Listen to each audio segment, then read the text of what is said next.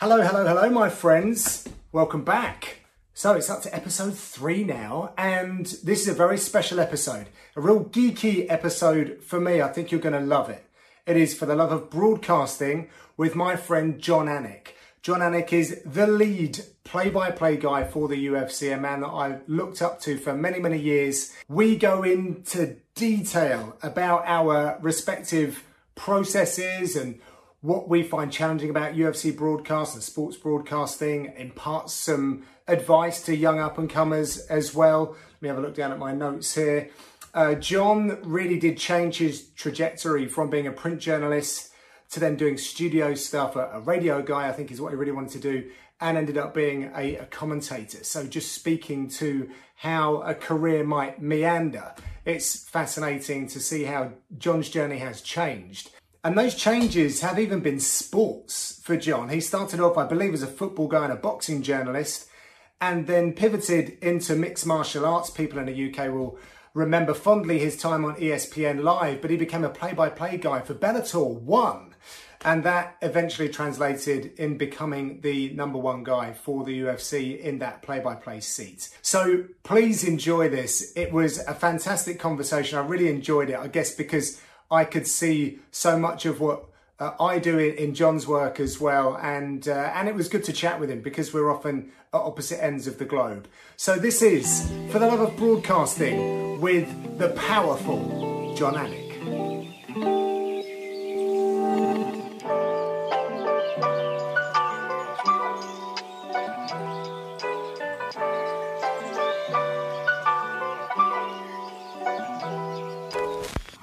Let's tread back through time. I'm, I'm guilty of doing this a lot, kind of chronologically walking back through these things. But I think I can, I'm going to inject a lot of myself into this interview selfishly because I'm holding the microphone, Jon, and you know what that's like. Uh, but I know that my personal journey into commentary has not been linear. It wasn't something that I set out to do. You went to school for broadcasting, for journalism, which is something that I can only aspire to be. Um, were you always looking to get into that play by play role?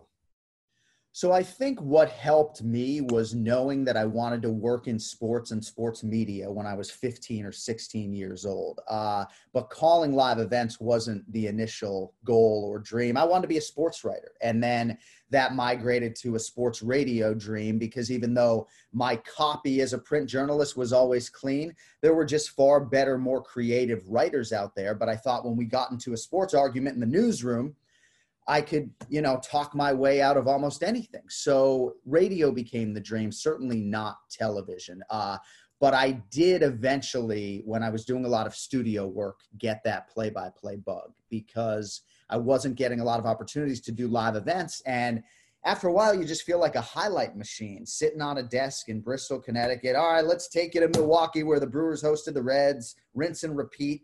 A live event is the land, the theater of the unpredictable. So uh, the goal changed along the way, and, and obviously I had to sort of evolve with the dream. I think, and I might be wrong, um, sports fans in the UK might might say that this is this is the wrong call, but I, I feel like the play-by-play position in US sports is is a very coveted role. Uh, it's it's like the golden egg. They're celebrated and in the UK, I don't know if it's a British thing, but yes, I, I, I know who those broadcasters are, and I've probably been paying much more attention to them in recent times. But they were kind of older and not particularly cool. The presenter, however, was always the guy with the personality and the looks. Um, right. And I, I actually started out wanting to be a, a, a presenter. But am I am I on track there by saying in the US there's there's maybe a, a little bit more respect and prestige associated with that that commentary role? I think so, and I think a lot of these guys are lifers, right? It's hard to to crack in when you talk about the Bob Costases and Jim Nantz, and I know those guys have done different things. Costas isn't doing a ton of play by play anymore, a little bit with Major League Baseball, but a lot of these guys are there forever, and Joe Rogan's never been nominated for a sports Emmy in the United States of America, you know, which is insanity to me. You know, I think that's more of a statement about mixed martial arts, maybe, than it is uh, about Joe or anything else. But uh, it is an old boys club a little bit. I certainly grew up looking up to those guys. And I do think the play by play seat in the United States of America is glorified a little bit.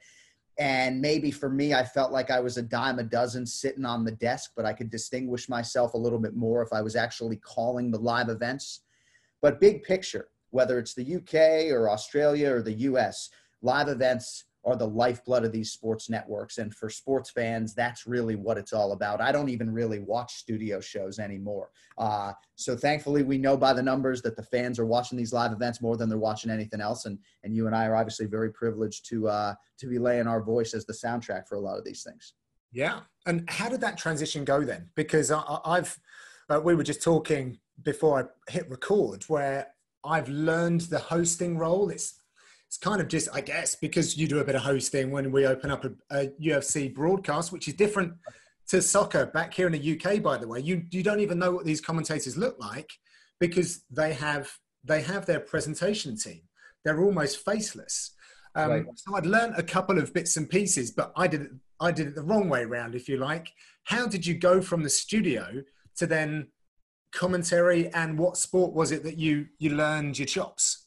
Well it's actually kind of nice less less on camera stuff right? Because for me i never really wanted to be on camera. So doing play by play even though we don't provide a radio call per se because if i'm saying oh on the radio nobody knows what's going on. Yeah.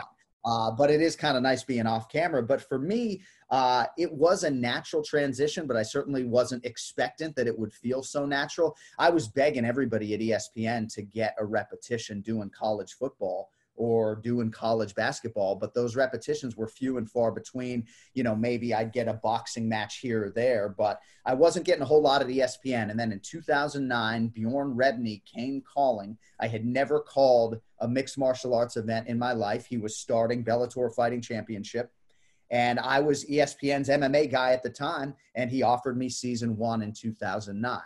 Of course, I was excited. I didn't fancy myself a play by play announcer at the time, but I was jumping out of my apartment. I was so excited to finally not only have a play by play opportunity, but I was getting 10 or 12 shows over 10 or 12 weeks. Oh, wow. And I didn't know if I was ready, but I was getting the whole season. So I went to ESPN and they afforded me the opportunity. And I will never forget sitting down to call Bellator 1 in 2009. Because the whole time I'm saying to my wife, I think they got the wrong guy, but this is kind of what I feel like I was meant to do. But I don't know what I'm doing. I have no repetitions to speak of. At that point in time, John, I probably hadn't called a live sporting event in two years or so, right? right. So I sit down, and unlike yourself, I'm not a lifelong martial artist. So I'm just saying to myself, my inner monologue, just stick to your strengths. You know, let your skills take over. Stay in your lane. Less is more. Don't speak on your on your broadcast partner. And really, round one of the first fight, uh, it probably wasn't easy on the ears to the listener, uh, but I felt very comfortable and was just trying to stay comfortable in my own skin and in my own style. I cringe when I listen back to those fights now but that was sort of how the transition happened. And once I got a taste of it, uh, the studio stuff and the desk stuff really just paled for me in comparison to how electric that seat felt. And I know you can relate. Yeah, for sure. What was the, if you can cast your mind back, what was your biggest takeaway off of that live, that first live event that you did? Not, not from, from like a personal performance or sensation type deal. Well, the first mixed martial arts event I ever went to live was really the life changing experience. I went to Elite XC's first show in 2007.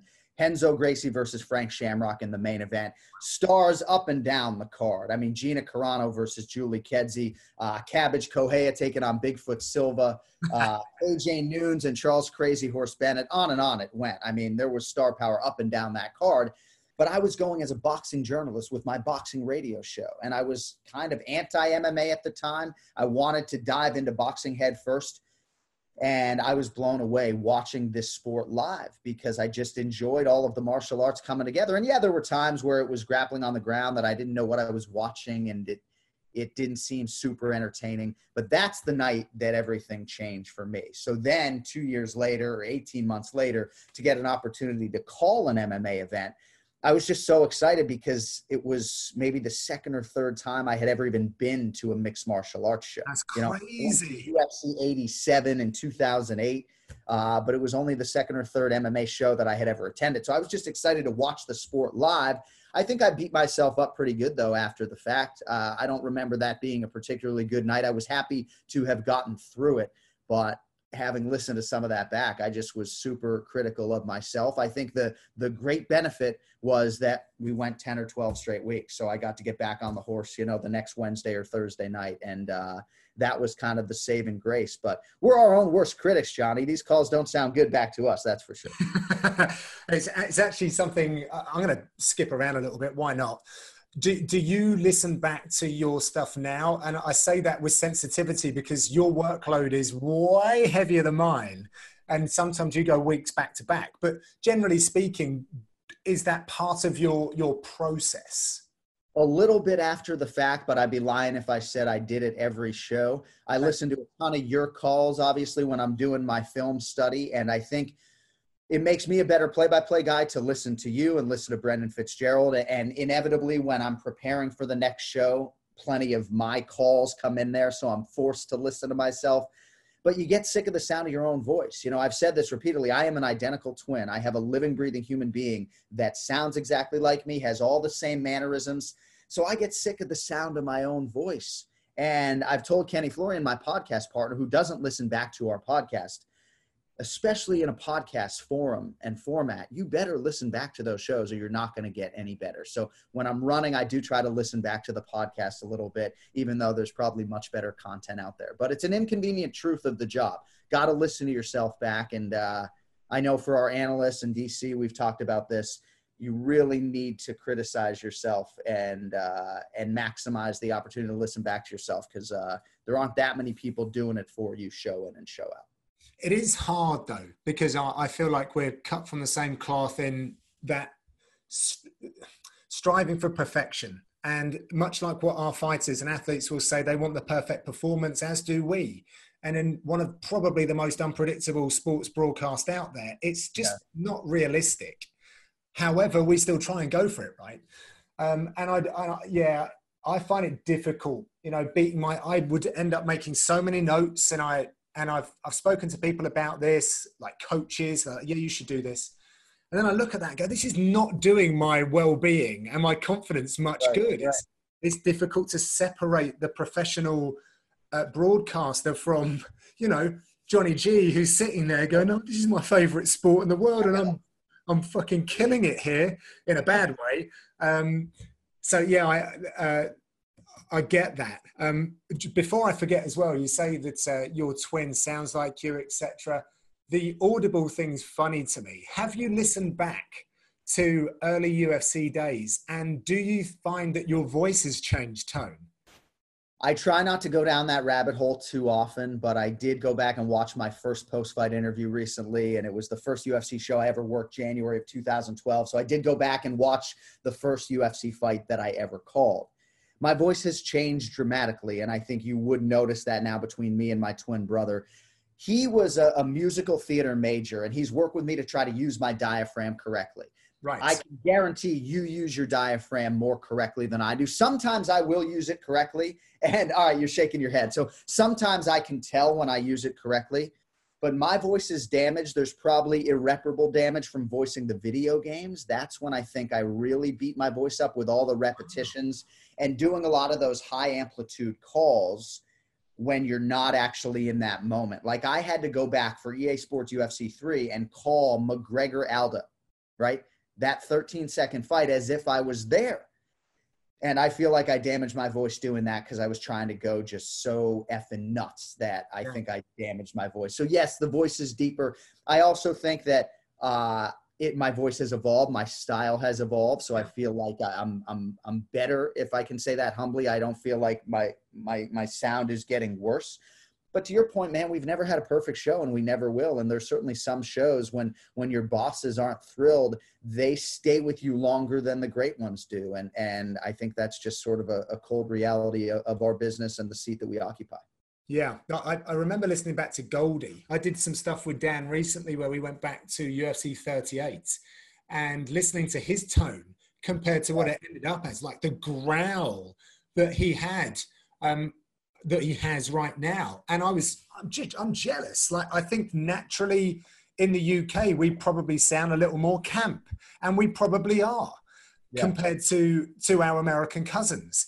And I've never bellowed. It's just not really in me. And it, I laughed when he said about the the musical instrument, the, the performance of the voice, because I did go and get some coaching. And I remember you telling me about someone, and I was sure it was your brother. So I'm glad that I, I had that, that recall correct. But I went to a, yeah, he was a, a, a uh, an opera, operatic performer.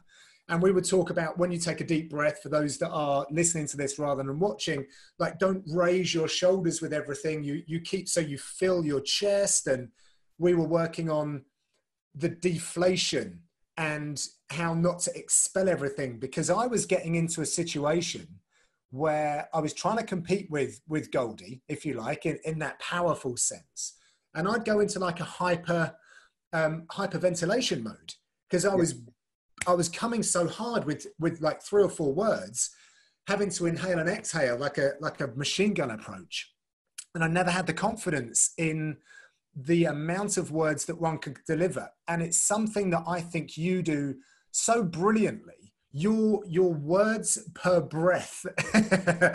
We're getting statistical here. I think. Yeah pound for pound, I think out of all of us guys, you're able to say so many things without sounding like you're running out of air. So you keep the tone, but you're able to deliver a lot of information. And I think it really shows in your post fight interviews. How long has it taken to be able to develop that? And again, do you attribute that to that work you did with your brother?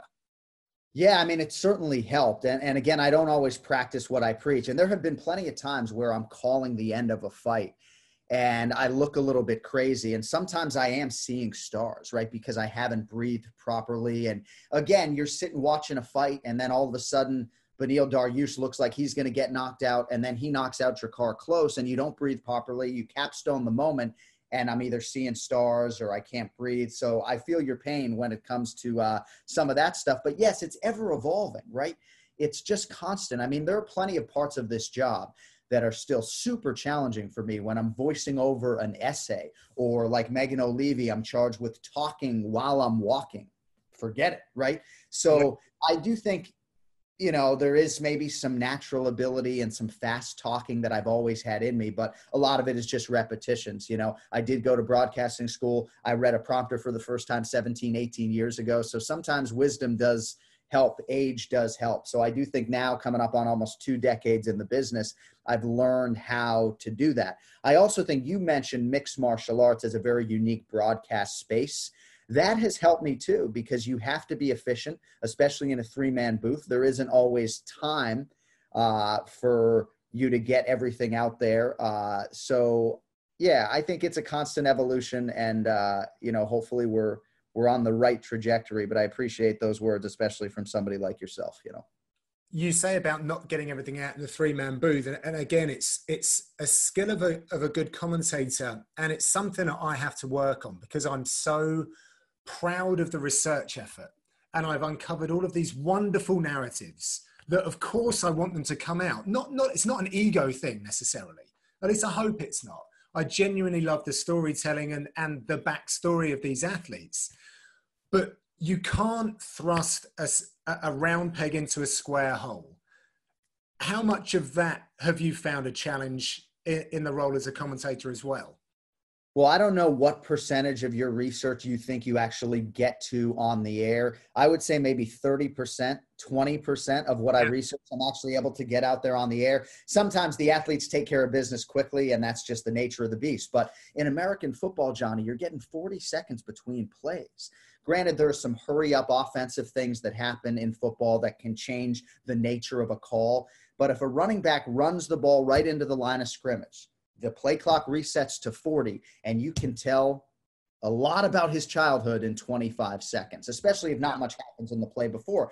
Our sport just doesn't afford that time. Mm-hmm. And it's a real art to bail on a story and then go back to it when Shane Burgos fights and we want to tell the story about his spine curvature and his scoliosis, you can't do that in eight seconds. And there have been times where I've started to tell that story, maybe had to bail on it. How do you get back to it, especially in a three man booth?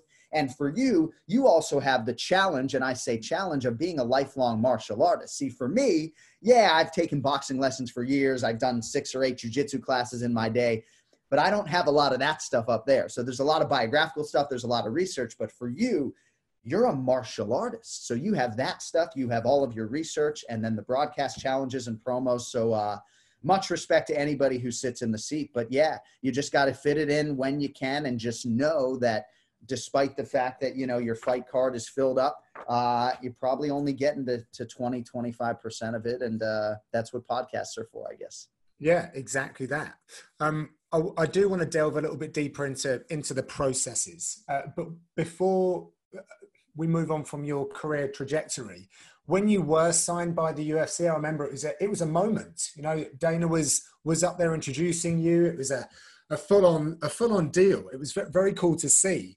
But you were stepping in to a seat that had been dominated by one man for so very long, and and you allowed me a, a much more smooth pathway because I wasn't the first one to come after Goldie. I was now I was now the guy to come after to come after Jon Anik. So what was that like and how did you how did you take a deep breath and, and prepare yourself for that process? Well, I certainly was thankful to have had those repetitions back in 2009 in terms of the art, because even though, again, a lot of this is just being in the right place at the right time, I, I was ESPN's mixed martial arts guy. I auditioned, got to do MMA live, and that's what put me on the UFC's radar. Uh, so I was thankful that I had some repetitions calling fights, but I really wasn't thinking a whole lot about Goldie or Rogan or anybody else. You know, I remember Dana White bringing me into his office when I went out for that press conference, and he said, "Just so you know, your haters are going to go through the roof. Uh, you have no idea in terms of social media what this is going to do for your profile, so be prepared for that. But we didn't hire you to be Mike. We didn't hire you to be Joe. We want you to be yourself." And those words certainly stuck with me. They made me feel wanted. Obviously, trotting me out at a press conference in Las Vegas. Then I flew home to get my family and came back and moved to Vegas. So I felt very supported. I felt very loved. I never would have left ESPN if I didn't ultimately have the goal to succeed Mike as the number one guy and to call the championship fights. But I wasn't thinking about it at that point in time. I was just thinking about not messing up this well oiled UFC machine. I was thinking about being a play by play guy full time for the first time in my life, and I was excited about that. Uh, but stylistically, Mike and I just couldn't have been more different. Uh, mm in the way we approach the job and the way we execute the job. So I didn't think there was much of a point of comparison and and I certainly never tried to be him. You know, people used to ask me, "Oh, you're going to have a catchphrase or a line that you go to?" and that's just never been me. I want each call to be organic and uh you know that style hasn't failed me yet but uh, certainly in leaving espn which many in my inner circle didn't want me to do uh, I left with the ultimate goal that that you know I would be sitting next to Joe or the number one guy and be calling the pay per views. Before I forget, we we used to get that ESPN live show in the UK. We don't get any of the the output. So the UFC live um, shows that we do that I'm that, that I sometimes get to to work on as well. I don't get to watch them back because they're just not they're not available to us. But I remember that that was that show was so we as fans across the pond, we were familiar with you, and right. we all love we all love those that have put in the hard yards, right? Yeah. Uh, I remember the first time I got rolled out for as like a pundit on BT Sport, despite all the Cage Warriors work I'd done, all the work grassroots, UFC fans, MMA fans, very different. Right. No one knew who I was. I got just decimated. Um, but I thought it was really it was nice that we'd been able to see you transition and and how important do you think that show was and did you feel like it was an it had this international footprint and therefore gave you more of a warm welcome absolutely no you hit the nail on the head and took the words right out of my mouth were it not for mma live which launched in, in 2008 I certainly wouldn't be here. And I am so thankful for that support from the UK early on because it kept me through. Because again, I had a lot of naysayers and I still do, but there were a lot of people coming at me. You know, I got death threats early on in the day. If you ever come do a post fight interview in my city, you know, you'll see what happens, right? But ESPN UK, we were on ESPN UK before we were on ESPN two in the states, so oh, wow. that definitely gave me traction with fans over there. Michael Bisping hated my guts, right? So no way. Said to, and now we're the best of friends. You know, truly one of my favorite people in the world. But he and we've had our dust ups obviously professionally you know the colby covington thing but again we are we are as tight as we've ever been he once said to his wife rebecca bisping when he was watching mma live on espn uk i don't know what your language god i fucking hate Jon anik if i ever see him in person rebecca i'm telling you i'm gonna punch him in the face right and I think part of it was because Dan Henderson at times was an analyst on that show. And maybe, maybe once Dan had fun at Mike's expense. I certainly didn't get in on it, but I can understand why my style or my voice or my persona was off putting to some people. I'm glad I got Bisping on the, on the good side now, but certainly uh, not everybody loved me back in the day. But yeah, without that show, uh, Lorenzo Fertitta used to watch that show weekly. And I think that's why I had a, a support – system in him early on, and, and maybe that helped facilitate things with the UFC. Yeah, no, it's uh, it's taking me back. It's it's kind of a nostalgic trip thinking back yeah. to, to the reps on those shows. Um, well, well, let's geek out a little bit, if you don't mind, peeling back the cover on how you go about your process. I find it fascinating looking at commentators from all different sports, the way that we have a card system, uh, pieces of paper, folders, etc., etc. I'm very lucky in the way that I say very lucky. I've got to be careful what I say here. Don't, don't want to um, alienate myself, but I have a lot of time between shows. Of course, I want to work as, as many shows as possible with, with the good rotation that we have as our team. Um, so, so I think that I get more time to really delve into the card than what you do because I know you've been. What I think your record is six back to back. It was five and six weeks, and I literally collapsed in my front door when I got home after that. I can't imagine. I can't imagine. Um, so how does how does it work for you? What's the first thing that you start aiming at when you uh, you you start working on these? And, and sorry, I should explain that to people that don't know. We have a lot of program elements, and then we have the fighter side. Or maybe I've just maybe that's just my way. Maybe you see it slightly. No, you're right. So yeah, there's the format stuff, the television stuff, the promos, the brought to you buys, the throwing to features, and then there's the fighter research that I think is obviously the pride and joy for guys like you and me. And I think one thing that can be frustrating in our seat, unlike the analysts, is that we do spend a lot of our time on show formatics and production elements when we'd love to be spending that time reading one more article or watching one more fight involving the fighters. So when I'm in a back-to-back situation or a five shows in six weeks, the preparation is totally different. I'm about to go to Jacksonville, Florida, and call fights on Saturday, and then turn turn back around and call fights on Wednesday. So when I'm in that type of situation, it's not that I shortchange the prep for Wednesday, but there just aren't as many hours. So there is some cramming involved, even though the word cram is very negative in broadcast circles. First thing I do though, when I get a fight card, is I take the UFC generated fighter bio and it's it's sort of an exhaustive process but i transfer anything worthwhile from it to my fighter card right i have an old fighter card from that fighter i will cheat off those notes once the new fighter card is complete grab anything like michelle waterson i'm working on her card right now just quick example on her old card, I have a note that says her father in law, Javier, was in a car accident. He was partially paralyzed and he may never walk again. I think he's walking again, right? So that is something I know I could be wrong and I really hope I'm not, but that's something that I'm going to follow up with Michelle on leading up to this fight card, right? So that's the first part of my process. While I'm doing that fighter card, I have at the very least their last UFC fight on in the background. I might get to two or three fights of Michelle's before I transition to the red corner and Carla Esparza. Obviously, if I have three weeks to prepare for a show, I can go back and watch Michelle Waterson's UFC debut. I can watch a fight in the middle of her UFC career that's coming up on nine fights. And it can be much more thorough in that way.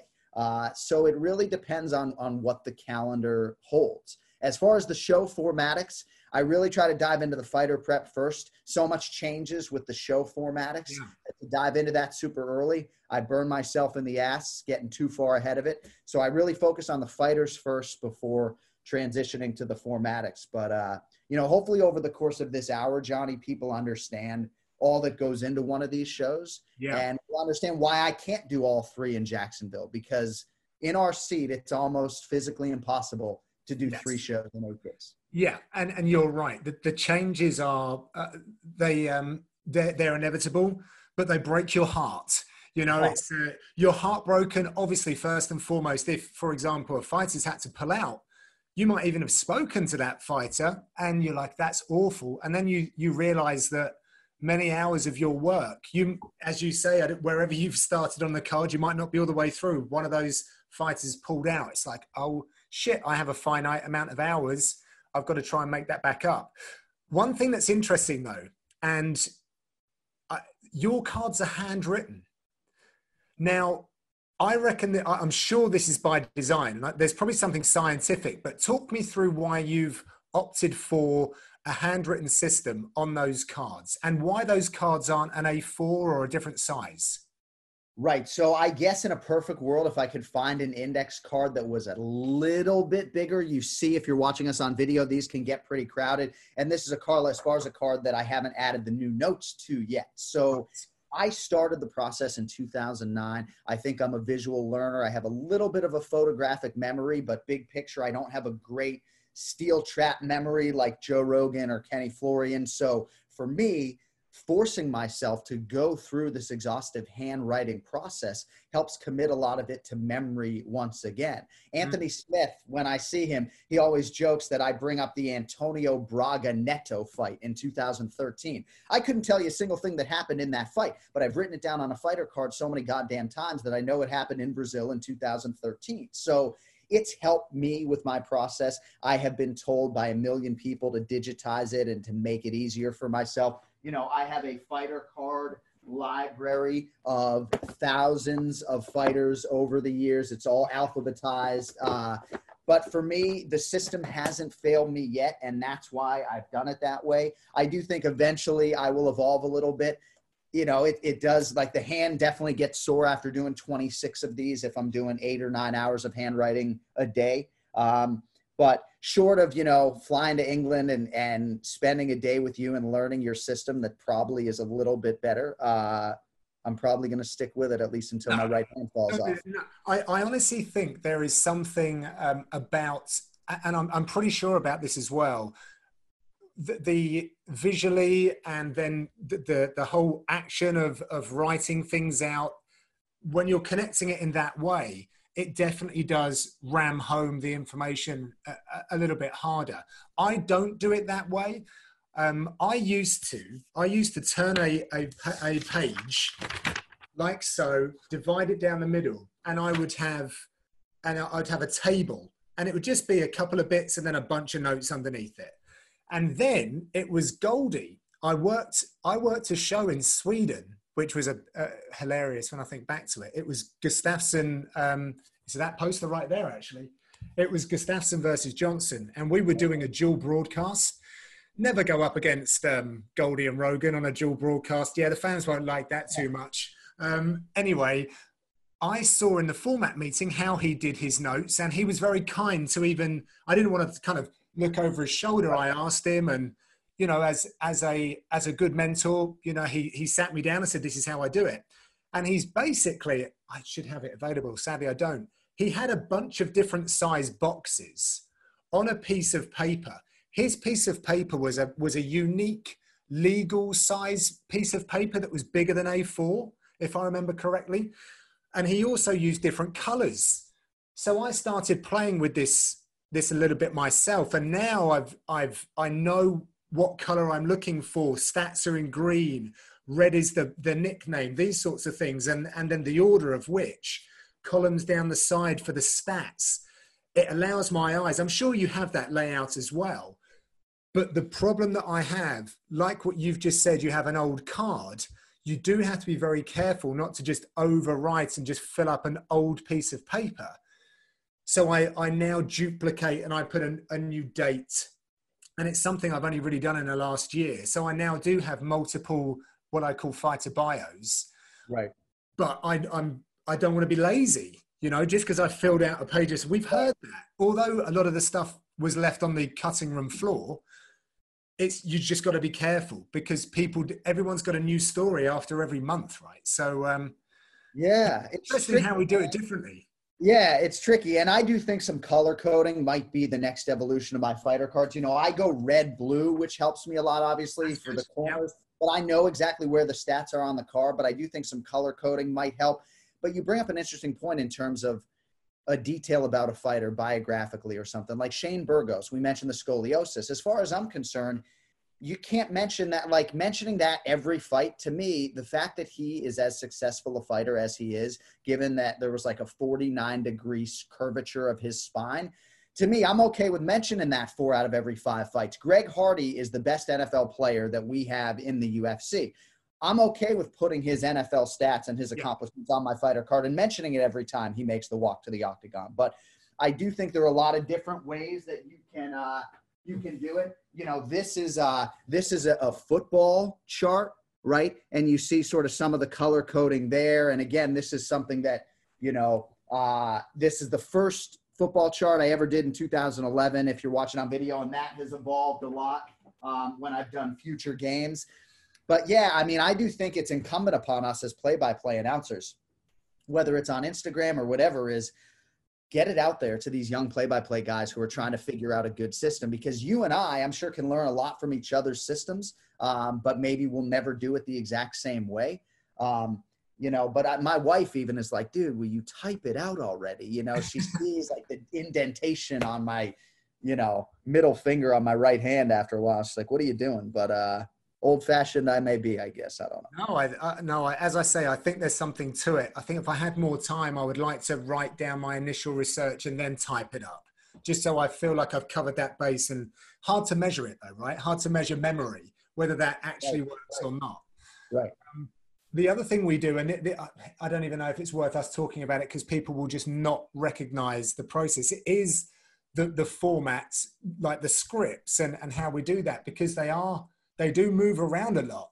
And I've actually spoken to Brendan. I'm thinking about devising a like a software so that our scripts we end up do, I don't know about you. I know that you leave them late in the day.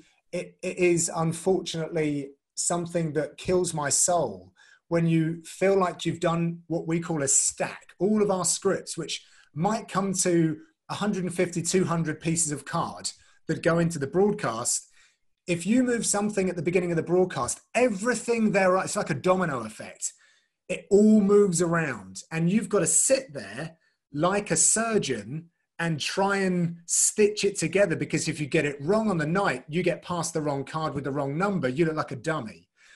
And I'm and it kills me in the 21st century that John, we haven't collectively come up with a software to correct this. Right. So there is definitely a better system. And I hate to keep coming back to American football, but again, when I did a college football game for FS1 in 2015, you show up with all of your athlete preparation, right? You do your little opening on camera, there's no scripts really or anything like that. When you read a promo, they have an iPad, they pull up the promo, and you fucking read it. You know what I mean? So I do think the next evolution for our script process, and I'm trying to simplify this for your listeners and your viewers, the promos won't be a part of that stack, John. So anytime you're supposed to read a promo, our stage manager, Niner, will will hand you that promo card and that won't be a part of the stack. So I do think eventually the 150 card stacks that we are sending to our producers the night before the fight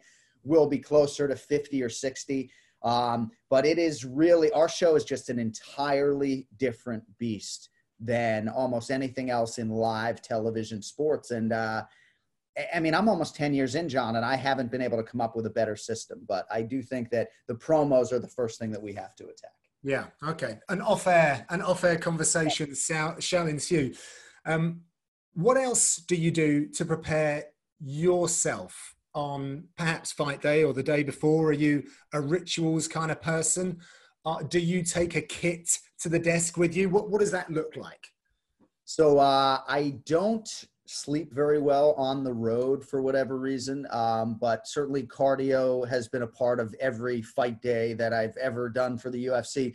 Even if it's UFC 221 in Perth and I got to be on a treadmill at 2 a.m., I got to sweat the day of the show. So that's certainly a part of my pre fight ritual. I don't eat or drink too much, and I don't love to be dehydrated at times on the air which I definitely am. And sometimes I remember there was a Marlon Moraes knockout where I felt like I was losing consciousness. I was so dehydrated because there aren't always opportunities to go up and, and go to the bathroom, you know? So, uh, I think I have, I, I do have exercise induced asthma. So I have an inhaler, I have lozenges, I have extra, extra contact lenses in case for some reason Rogan whacks me in the eye and one of my contact lenses come out. I'm essentially blind. You know, I have a backup earpiece, a backup IFB. Uh, but that's pretty much it in terms of my fight kits. You know, I show up skin and bones. I mean, my backpack weighs less than two pounds. It just has my, those fighter cards that you see, and I try to minimize how much I bring to the arena. But the one thing is, is that when I'm doing a show in New York City and I'm not going to the arena until six o'clock p.m., I can't tell you how many times the nugget of information that I will use on that fighter's walk is what I find in the last article I read or the last bit of film I watch before I go to the arena. If you're doing Australia, first thing in the morning, you lose that day. You know, if you're in Vegas, even that show day gets abbreviated as much as I don't like doing fights deep into the night, when we're in New York City, I get all of fight day to just further immerse myself in the fighters, and and that is that is a tremendous luxury on show day. Yeah, no, I, I can I can speak to that as well. I remember doing a Cage Warriors gig, and I because of the nature of the show, we would all go up in one bus, and I hadn't gotten round to everyone, and I remember speaking to these two fighters from the same team, and everything they told me. I literally just regurgitated yeah. it and that was what a couple of hours removed from yeah. the broadcast. Uh, it is. I always say to people, you're never done researching. Never right. ever done. You could walk past a dressing room and see something that catches your eye and think that, like, uh, with, as long as it's not private, like I've got to bring this. Like, if there's a guy dancing, if if he or she is dancing in their locker room, smiling or do you got to talk about that yes. like you, there's so you're never done you have to keep an open mind the whole way through right. Now the walkouts are, are something that you and i take very seriously and i know sometimes our approach is a little bit differently in terms of how we attack that part of our job. As many of our ufc fans know the play-by-play guy is the first voice you hear once they come out of the tunnel and they are fonted with the graphic. Now I don't plan what I'm going to say, and that means I don't always get it perfectly and say exactly what I set out to. I can also tell you is that I better maximize those 10 or 15 seconds because in a three man booth, once I pass the baton to yeah. Joe and then Daniel, for example, I may not get it back, right? so when Dominick Cruz is walking to the octagon as one of my best friends in the world, I guess that's neither here nor there, but he hasn't fought since 2016, Johnny. I don't know what the fuck to say. I don't know how to maximize those 15 seconds because it's not enough time to properly describe that sports moment. Mm-hmm. Um, mm-hmm. So that's really something that you and I take seriously, and uh, you know, hopefully, the time we put in translates in those 15 valuable seconds. Yeah, I I do script it. Well, I say script it. Um, our boss has told me about this before because I, when I first joined the UFC, it sounded like I was reading a promo and I've now gotten a bit more skilled. I'd like, uh, hopefully, I'm allowed to say, in that I can make it sound like I'm not reading it, but now I'm bullet pointing a lot more. But I was so conscious of that it's such a finite, it's a small time. There's so many steps. I want to squeeze this in. I really think this is the starting point, but I know I've got a race to get there before we turn to something else. Um, and it was just something from doing grassroots stuff as well. It was the walkout was just such a big thing. I can't really remember why, but it's the opportunity to tell the story. Of, so it's not just fighter X and fighter Y. Give people a reason to to tune in. Right. Um, so I was I was guilty of that, and I I find myself stuttering a little bit if I don't have a little bit prepared. I'm way more fluid with it now but I think that's taken me a long, long time to be able to be confident in those moments where I'd come up with the right point. Because right. otherwise, I sit there and slap myself and say, "Ah, oh, you said the wrong bit." Well, I think we're all guilty of sounding scripted at times on the air. I mean, the only thing that I really commit to memory is my pay-per-view open at where where you know it's a close up on my fat face staring into the camera and I am trying to get across a very specific message in 25 seconds or so. But even when that's committed to memory, oftentimes I don't have the exact verbiage on air that I've rehearsed in my hotel room before I've gone there. I just feel like my style and for me, I'm just better when I'm organic and I don't think a lot about it. There's certainly certain fights and walks and situations. Like I remember Demetrious Johnson back in the day when he was chasing history. I thought a lot about those walks and words like immortality because I just wanted to provide the right soundtrack. Uh, and Dominick Cruz is obviously a walk that I'm gonna, you know, think a lot about uh, because I have a lot of superlatives and uh, a lot of respect for him putting himself in this position. But uh, I don't know, man. I, I don't say I wouldn't say that I fly by the seat of my pants, but you know, Francis Ngannou, like I think he's the scariest heavyweight ever. Ever, I think he is. He'd be the betting favorite to beat Stipe or DC right now. Um, those are my thoughts when I think about Francis. Scariest maybe the best heavyweight in the world right now. I don't know what I'll say when when when the light ultimately shines on his face. Talk about these moments staring into the camera. Do you still get butterflies? You know, butterflies, I don't know. I mean, like when I, I'll tell you, when I work the desk, I wish I could get some of those nerves back. I think if you were to hook me up to a heart monitor when I'm on the desk hosting, it's flat. You, you know, it's just very calm. So there's definitely a different heart rate component when I'm getting ready to call a pay per view. But I think they're the best of nerves. I mean, certainly not butterflies like when I called my first UFC show or the first Bellator show or was in an ESPN climate controlled studio for the first time. I remember being super nervous with that. But no, I think at this point it's just excitement. Uh, and not unlike when Buffer has his moment, the beginning of the pay per view is sort of my moment that I, not my moment selfishly ego, hey, look at me, but my moment that all eyes are on me and I need to get it right. So that's the most critical part of the broadcast for me. And so maybe, uh, maybe the nerves and, and the heart rate's a little different in that moment. Yeah. Did you have to change your style a little bit, your approach as the play-by-play when you became when you went from fight nights or FS1, however whatever the verbiage is, to then being the the the um, the pay per view guy. Did you have to change that because maybe the audience is different? Anything like that? Couple things I would point to. First of all, I went from two man booths exclusively to a three man booth. So that really is the biggest adjustment. I got to work in a two man booth with Rogan three or four times back in the day, but when I took over the pay per views in January of 2017, it was a three man booth right away. So that's been the biggest adjustment for me. It's a totally different job in a three man booth. Mm-hmm. And certainly when you add in the pay per view sales, the pay per view job is a, a, totally different job. As far as my style, the UFC caters to the in house audience more than any other professional sport. So at the beginning of a pay per view, I really have to make sure I have the volume and the energy because I'm competing with in arena sound and they're very much concerned about the in arena stuff. So that's a battle that I wasn't fighting on the UFC fight nights. That's the only thing I can really think of in terms of the performance that I have to really go crazy at the beginning of those pay per views to be heard over what is going on in house. And it's funny. I've seen you open open the shows, and I, and I do the same thing as well. I talk so much with my hands naturally. When I'm punching the open. Like I look like a fucking freak. Yeah. I'm I'm literally hitting oh, yeah. like this. But I feel like if you hold it back, you're just stifling yourself. And I know that you get really animated as you use your whole body in in your your performance, if you like.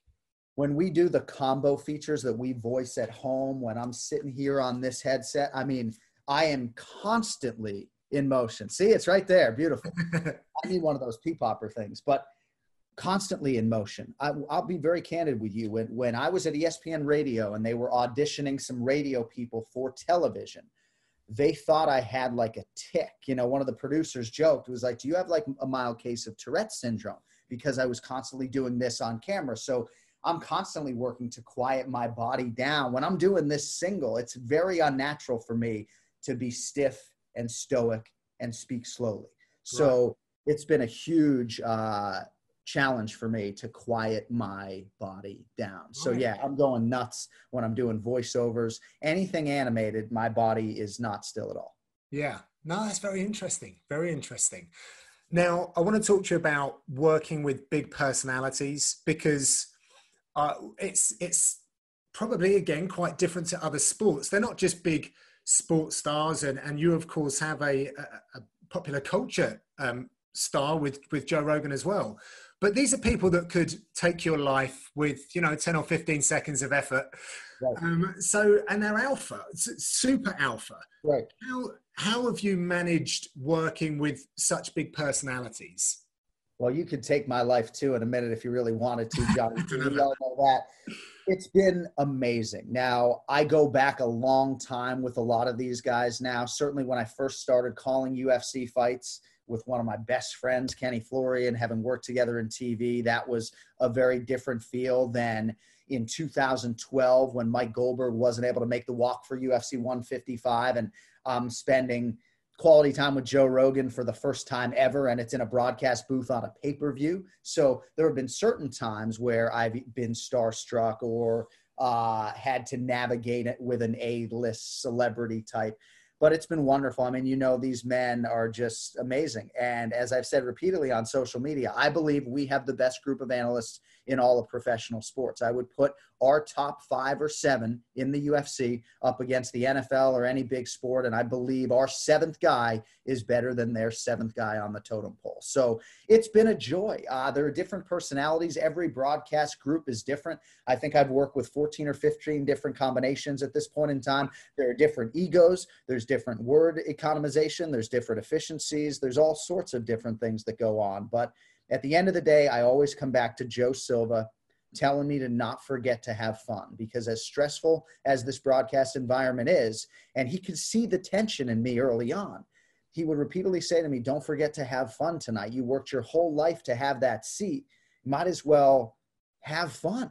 And I really have tried to have that in the back of my mind because, as I've said, and you've seen these videos that I do, I've, when I'm walking to the octagon, fun is the last thing on my mind. It's like George St. Pierre going in there to compete. This is work, this is business. After the fact, it's fun to look back at what has happened, but fun is not the emotion. And I've tried to put fun more towards the front, no matter who I'm working with. Yeah, yeah, no, well said, well said. Um, and I think you've done a really good job of of earning the respect uh, from those guys as well. I think Joe in particular is not someone that I that I know particularly well, but it, I think he can get it, you would naturally get magnetized to someone like DC. And in our job, because we have a different engagement with the broadcast rather than just the what we're seeing with the fight action it's it's kind of it's difficult to always involve yourself but I, I, I can see it in his body language that you you truly made that like a three man booth. And it, and I and it's it's been wonderful to watch that that evolution. And I and I'm sure that and I mean like I'm, i hope I'm not being unkind to Joe in saying that. The man worked with one guy his whole broadcast right. career. Right. and then he's being told he has to work with someone new. Um, so it, and it's going to take some adaptation and and I think just as a credit to the to the team and and probably the producers as well I think it's it just works so great now and that's why they can put in the little um, working man shot, like the action cam, yeah. and get these great reactions, right? Right. No, you bring up a lot of salient points. And not only is Joe getting assigned a different play by play guy, and again, we had done three or four shows together, but okay, you're, you're, you have a new play by play guy that you'll work with at times just the two of you. But by the way you're now in a three man booth for the first time in 15 20 years instead of a two man booth. And i think for joe to have to navigate that he's had all this real estate for all these years and now he's having to be deferential to a fighter oftentimes a champion sitting to his right. But certainly at the top of my list of priorities when i took over for goldie January 2017 was to build a rapport with Joe, to make Joe want to do this job forever. And I feel like Joe's having more fun now than he has ever had. And and you would have to ask that to him if that's the God's honest truth. But I feel like Joe's having a good time in that broadcast booth. And that's a big priority for me because I think we're better with him than without him.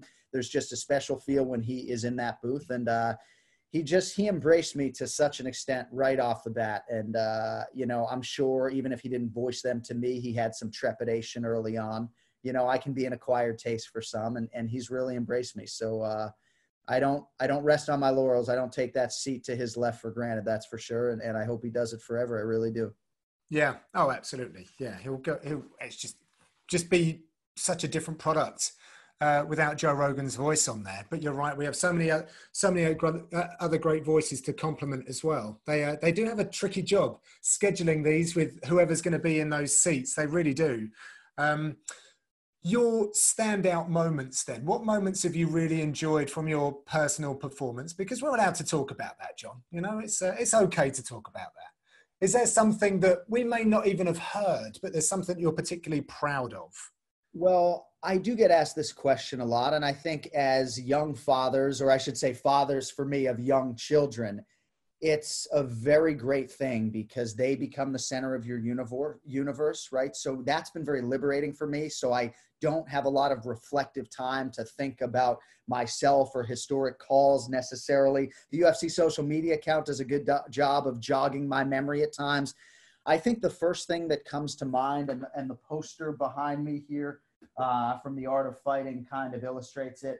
Thug Rose beating Joanna Jędrzejczyk, knocking her out the first time. That's as shocked as I've ever been in the booth. And I think one of our better calls as a three man booth because we all got in there. We all were a part of that historical moment. I'm not sure, humbly, if we could have provided a better context for that moment and how fucking crazy it was. Certainly, what most people remember is DC just Thug Rose, Thug Rose, whatever he was doing, but little things like Rose Namajunas looking to close the show. I mean, it was it was literally the most climactic thing that I feel like I've ever seen Octagon side.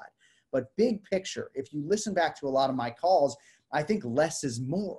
You know, when when Marlon Moraes knocked out Jimmy Rivera, you know, Magic Marlon Moraes by knockout, you know, Edson Barboza, another one for the real. I mean, these are really simple things that any fan could say. Uh, but I think it's the way you deliver them and at the time that really makes it special. Obviously, the one I get asked about the most uh, is the the Ben Askren Jorge Masvidal. Uh, I think Gamebred's the greatest nickname in our sport, and to be able to in the moment just say like game bread as in game fucking over. Uh, you know, it just popped in my head, and uh, thankfully, I think it dovetailed with the moment. But uh, certainly it's nice to be able to capstone some title fights after doing the smaller shows for for five years and uh, you know hopefully the best is yet to come yeah yeah we love um, we love being able to compliment these moments right these are memorable moments we certainly don't want to leave a messy footprint on them so it's important to get them right and you're those moments there that you uh, that you spoke of were, were, great ones. They truly were. Um, one thing uh, that we didn't speak about in the process, and this might be quite funny for some fans, pronunciations. Um, Uh, I, I, think I might have a different take on that recently through quarantine and what I've been going through. We have a, a, a beloved friend, Lappy. He's, he's part of the uh, production staff. He is the pronunciation police. Yeah. Now, I I think it's it's different for me and you. I, am going to say this is harder for me than you. I'm going to take this one, Jon, because yeah. you and Lappy are both from the states, and I'm obviously this English guy, as I yeah. said earlier, more camp. So when we come down to the these files, the pronunciation of these things, and we're given files, and we have to try and we listen to it and give our take on it. Sometimes I, I'm like, I've really nailed those combo features as, that we put in for the broadcast ahead of time. And I get pages of notes come back. It's not said like this, it's like that. And I'm like, what are you hearing? Right. Like, right. that's not what I've heard. Uh, uh, your noddings, which makes me feel better about myself because it sounds like you two um, feel, feel these challenges. The audio files are open to interpretation. Yeah. Right. There are different interpretations of these files, and I respect people who hear something differently. Joanna Jędrzejczyk will tell you, and a lot of Polish fighters will tell you, that an American like me can't pronounce her name correctly no matter how hard I try because I can't move my mouth in that way because I haven't grown up doing it that way. Yes. You know, so I do think, even though a lot of people feel like I'm the chief of the pronunciation police, that there should be a little bit more of a margin for error and a little bit more wiggle room.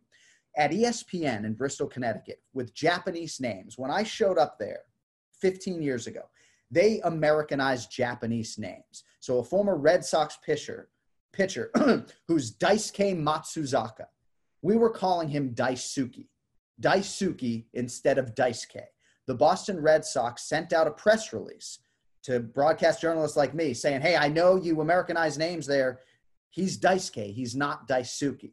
A lot of places will Americanize names. When Stipe fought for the first time in the UFC, he was Stipe Miocic.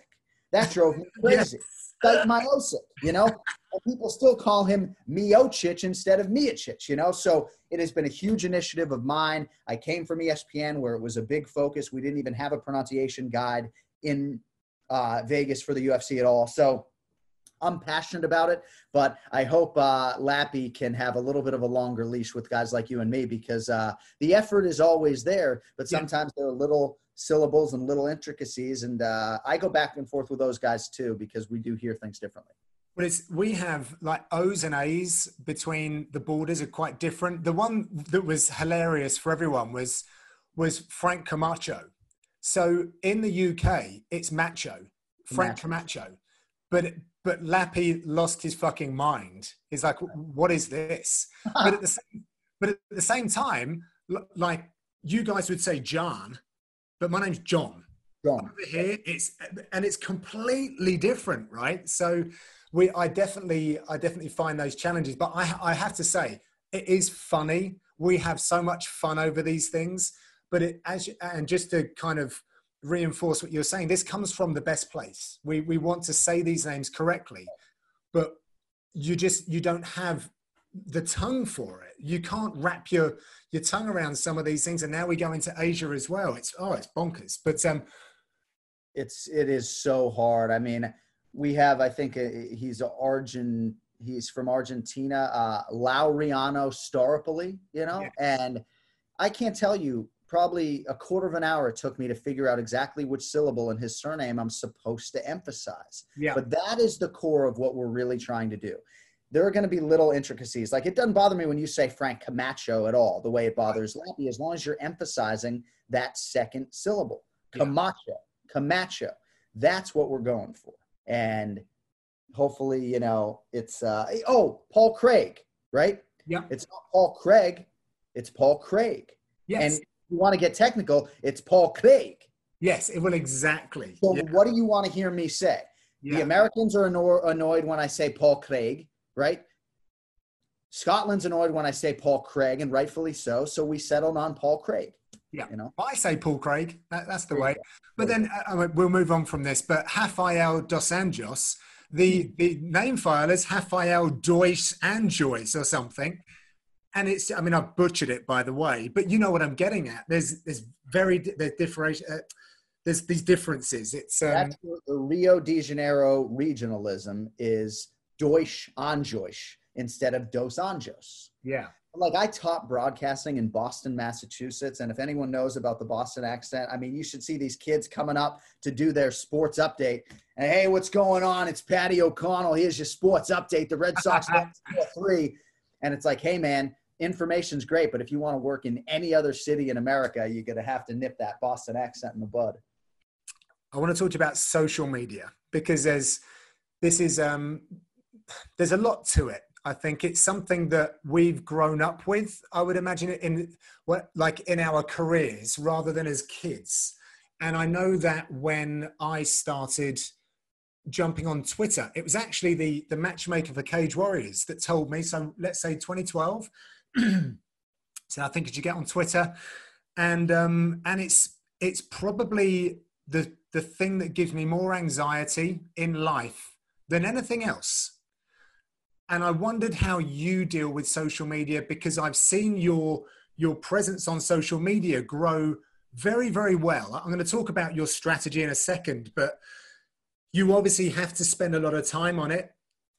How do you feel about social media? Because it's great but then there are the drawbacks and we're in the same kind of job so i you know you don't have to spell it out to me i know how it feels so again i was at espn 12 years ago when they said to all talent hey we need you to get a twitter account right because we're going to font you with your twitter name I didn't have MySpace, I didn't have Facebook, I didn't have any of that stuff. So they asked me to get Twitter, and I was like, "Oh, I appreciate that, guys, but I'm good. Just put MMA Live underneath my name, whatever you got to do." And they're like, "We need you to get a Twitter account," you know. So Molly Karam helped me set up a Twitter account back in 2009 or whatever. It's an inconvenient truth. I mean, I would agree largely with your thesis statement on it. It does give me anxiety. It is annoying. It's the greatest way for me to connect with fans, other than maybe the podcast, which is the best way I find for me to give back to fans but it is an entirely different language social media is it's a foreign language that i have had to learn uh, and i've tried to sort of get better at it, but you nailed the rub. It's time, it's energy. And people think it's a social fun thing. And my daughters are older than yours, and they see daddy on his phone, maybe on Instagram or Twitter. And even though there is some enjoyment in the back and forth, oftentimes it is work and there is thought that goes into every post and you want to have a certain voice coming out of your social media account and uh, I always used to say, and maybe I've changed this tune a little bit, but as soon as I retire from broadcasting, I'm to delete that Twitter page, delete that Instagram page, and just go live an anonymous life because it's work, man. There's no doubt about it to keep a consistent voice and to keep content out there every day. Do you do you treat it as your shop front, or are you a little less through a lens than that? So, I mean, I am measured. I'm certainly more measured on social media than I am on my podcast, where maybe I would walk right up to a line that the UFC sets, but not cross it. I'm more measured on social media. You know, I still have people like my mother out there who don't want me dropping the F bomb. So, uh, I'm a little bit more measured. I think if I was just in the opinion business as a sports broadcaster, it would my social media voice would be very different right? If i was a radio host who was mm-hmm. paid hours a week to give my opinion i think it would sound a lot different. But for me it's been nice. I haven't really needed to establish a personal website. We got anikflorianpodcast.com but it really is me frontally to the world. And some people will keep it professional. My Instagram, I feel like, is a mix of family stuff and professional stuff. I want it to be something that, heaven forbid, something happens to me, my daughters can go back and and look at. And even though there'll be a couple things there, you know, marijuana references that might raise some eyebrows, I think for the most part, uh, it's pretty clean while also being being a, a, semblance of who I am. Like I cuss in front of my children. I don't go out of my way to do it. But if I get hit by a bus tomorrow or if COVID 19 gets me, I want them to know who their daddy was a mm. passionate guy, little foul languaged at times, and so be it. And that's sort of, for the most part, the guy that I try to put out there on, on Twitter. Yeah, yeah, I, I agree with you with certainly with Instagram and, and Twitter. I, I mean, I've just had so many conversations recently with people about how I've got to invest more time into developing my social media and then you need a strategy for it. And my wife who actually works in that space is like i don't agree. I don't really want you on it. It's it's not always healthy for, not just for me just just generally. Now we have a daughter. I'm like yeah but i've avoided going all in on it for so long now. I feel like i need to at least give it a go. If people don't want to hear my opinion then i'll find out if i'm but there's almost a point where you're you have to kind of nail it in a little bit. And I feel like you've got to, you've measured the temperature. Your barometer of it's really good. And I see, I, I see the work that you've done, particularly on Twitter, I think, and I, and I like, I like how it looks. Well, I appreciate that. You know, we did just hire a chief marketing officer, this guy, Cody Merrow, who handles the social media for my podcast. and he's 26 years old. He speaks this language, and yeah. you have a lot of skills from an editing and production standpoint that I don't have. Like I've seen some of the stuff that you've been able to generate out of your home. Maybe you're leaning on Vicky a little bit, but for the most part, you have a lot of skills that can make your feed something really special. Twitter is is a news feed for me in a lot of respects, and I love it, even though it doesn't have the the usage pattern that Instagram does right now but I'm doing more social media now than I ever have before. And there was a time, probably a year or so ago, when my agent would text me like, "Dude, you haven't posted on your Instagram page in two weeks," and it's like, "Dude, I got a couple weeks off. I'm hanging out with my kids. Like, you want to see me after my workout?" And he's like, "Yes," you know. So it is an inconvenient truth of our business, and. I, I do think that the sooner you, that we all embrace it and kind of go all in, the better. But uh, there's definitely a morass of negativity out there too, and uh, you got to shield that part of it as best you can. Yeah. Well, I'd like to kind of wrap this up with some some positive thoughts for, as you said earlier, the the younger play-by-play guys that are coming into this one. Um, why would you encourage someone to embark on a journey into commentary? Well, it's tricky, right? I was a print journalist, and you see, that's my first byline in a newspaper back there on the wall from 2001. You know, I got paid $20 to, to write that article, and there were plenty of times where I couldn't pay my rent. You know, the last time I couldn't pay my rent was 2003. That's only 17 years ago. So there are going to be some lean years. Internship structure and internship availability is hugely important for our industry because if you can't go get repetitions and get experience in an unpaid capacity, it's very hard to get that opportunity to, to work in sports and to be paid in sports. I remember when I was starting in the industry, Johnny, and I was sending out my resume to TV stations and radio stations, and they all required three to five years of broadcast experience. And I was like, how am I ever going to get three to five years of broadcast experience? I'm never qualified for this job. And every broadcasting job I ever applied for in the traditional way with resume and cover letter, I was applying for a job that on paper I wasn't credentialed or qualified to have. When that opportunity comes, whether it's on the desk or doing play by play, you just have to be ready. I don't know if I was ready for Bellator season one, episode one in 2009, but they did bring me back the following week, and I was probably more ready the following week you just don't know when those opportunities are going to come. When you had your UFC audition to sort of become the guy for us in a major pocket of the world. I know you were the Cage Warriors guy. I know you had the profile. Uh, you had a lot of credentials, but you still had to get through that audition. And I feel like getting yourself ready, whether it's establishing a podcast on your own, getting repetitions, even if 15 people are listening, you got to put yourself in position to take advantage because that audition, like it did for me, can come when you least expect it. And this might be a, a, quite a difficult question to to answer. What are like the top three things that people should be aiming to do as a as a play by play commentator? What are those? What are the three most important ingredients? So, unlike other parts or arms of the broadcasting world, play by play is a difficult thing to simulate at home because you don't have a color commentator and certain things that would be in a more normal broadcast setting. Well, I hadn't done a football game in four years when FS1 called me to do one in 2015. I'm trying to mute the TV and call games, and it, it, just wasn't working that way. So, repetitions is absolutely number one. I don't care how you get them, I don't care how low quality it is. You know, I wouldn't put it past someone to go to your daughter's softball game and sit by yourself and to commentate what's going on. You know, there is nothing that can replace repetitions. Uh, then I think listening to people who are in the space, mentorship. You know, I was never somebody who had a mentor per se in broadcasting. There were certainly guys like Sean McDonough that I tried to model myself after as a play by play guy, and I looked up to him and I studied his style.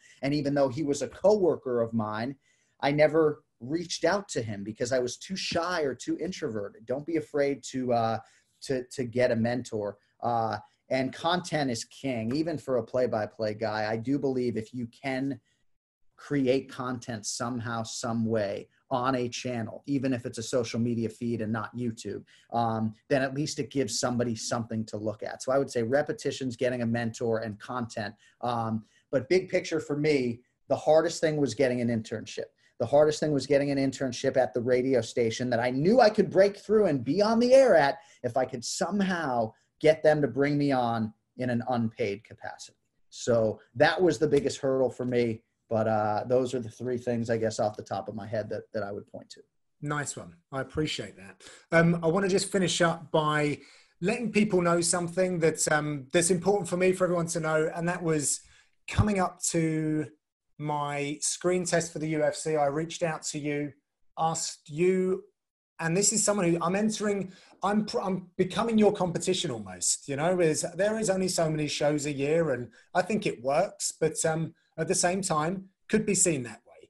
And I'm so grateful that you didn't approach it in that way because I'd like people to know that you you gave me a detailed rundown of the the kind of do's and don'ts of the UFC, which really really helped me against the competition in those in that screen test. It was it just gave me the confidence that I was these are the right this was the right track. I'd measured it correctly and and then some real good nuggets as well.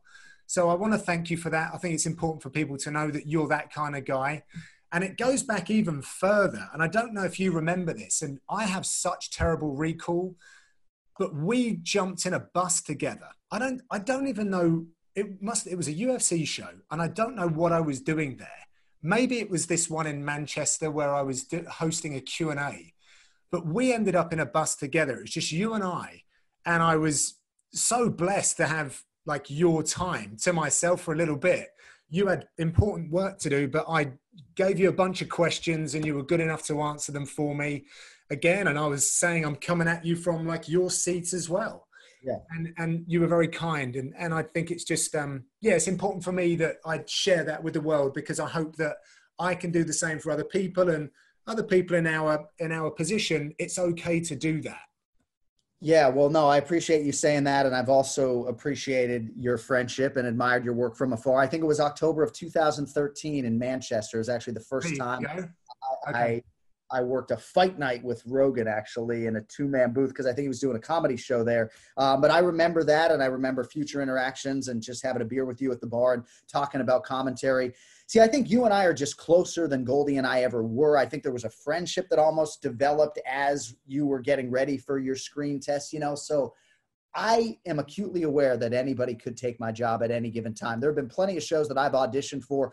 Titan Games with The Rock, you know, I thought I had a great audition, didn't get that for whatever reason. So there have been plenty of times in my broadcasting career where there has been somebody better or someone more popular or had the better profile or pedigree or whatever it is. Um, I was honored that you reached out. You know, to be honest with you, Brendan Fitzgerald and Dan Hellie both did the same thing when they were auditioning back in the day. And, uh, you know, I, I think at first I was like, am I supposed to be sending these guys like my exact fighter cards? And it's like, yeah, man, you are. Because chances are they're going to have a better system than yours, you know? So I appreciate you saying that, you know. And I wanted to just one thing I knew we are going to chat today that I wanted to bring up that I've learned from you. So when the Octagon girls are coming down the steps, right?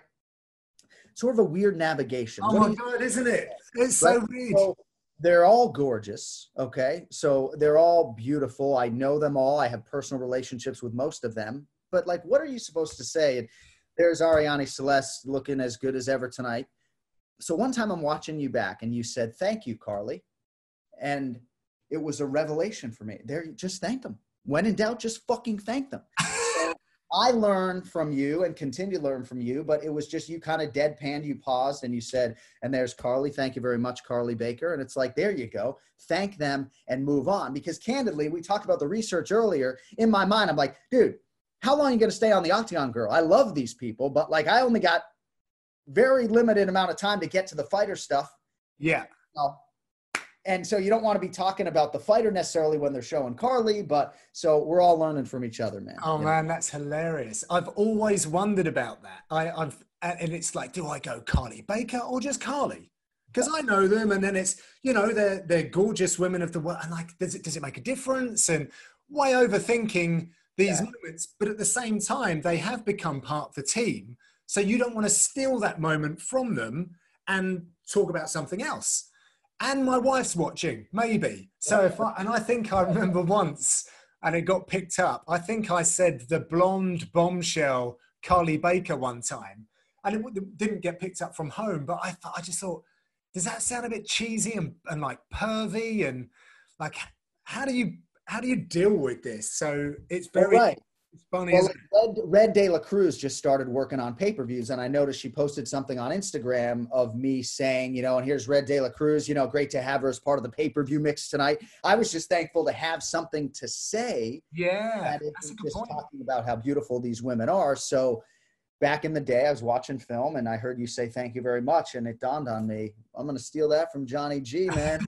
I'll just thank him when in doubt, and you notice you'll notice it uh, next Saturday night.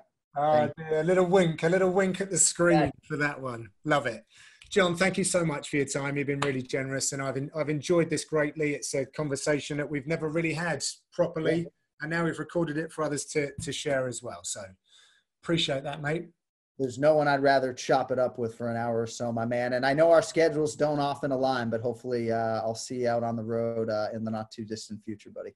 Yeah, get some good rest. You've got a, a busy time coming up, and uh, yeah, look after that wonderful family of yours. I'll see you soon. Likewise, my man. Thanks, John. Cheers, mate. Thank Take you. Care, buddy. Love you. See ya.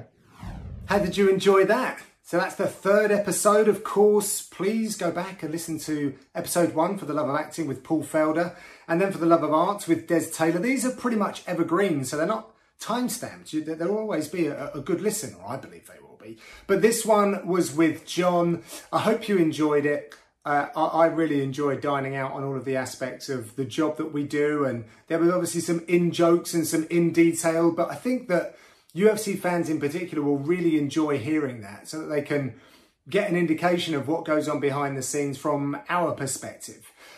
Do go follow Jon if you don't already, I'm sure you do. Please share this episode with people so that they can get to uh, listen to Jon as, as maybe you haven't heard him before, but certainly having two UFC commentators talking about their job, I think is a first. So thank you very much for listening. Please give it a like, a subscribe. That'll help me keep this going. It's great to see a new subscriber, etc., pop up on my news feed. So uh, very, very grateful for that. Anyway, Jon and I will actually get to share a beverage together in person because we're both going off to Fight Island. So that's exciting. That's it from me. Thanks very much again for watching. I'll see you on the other side.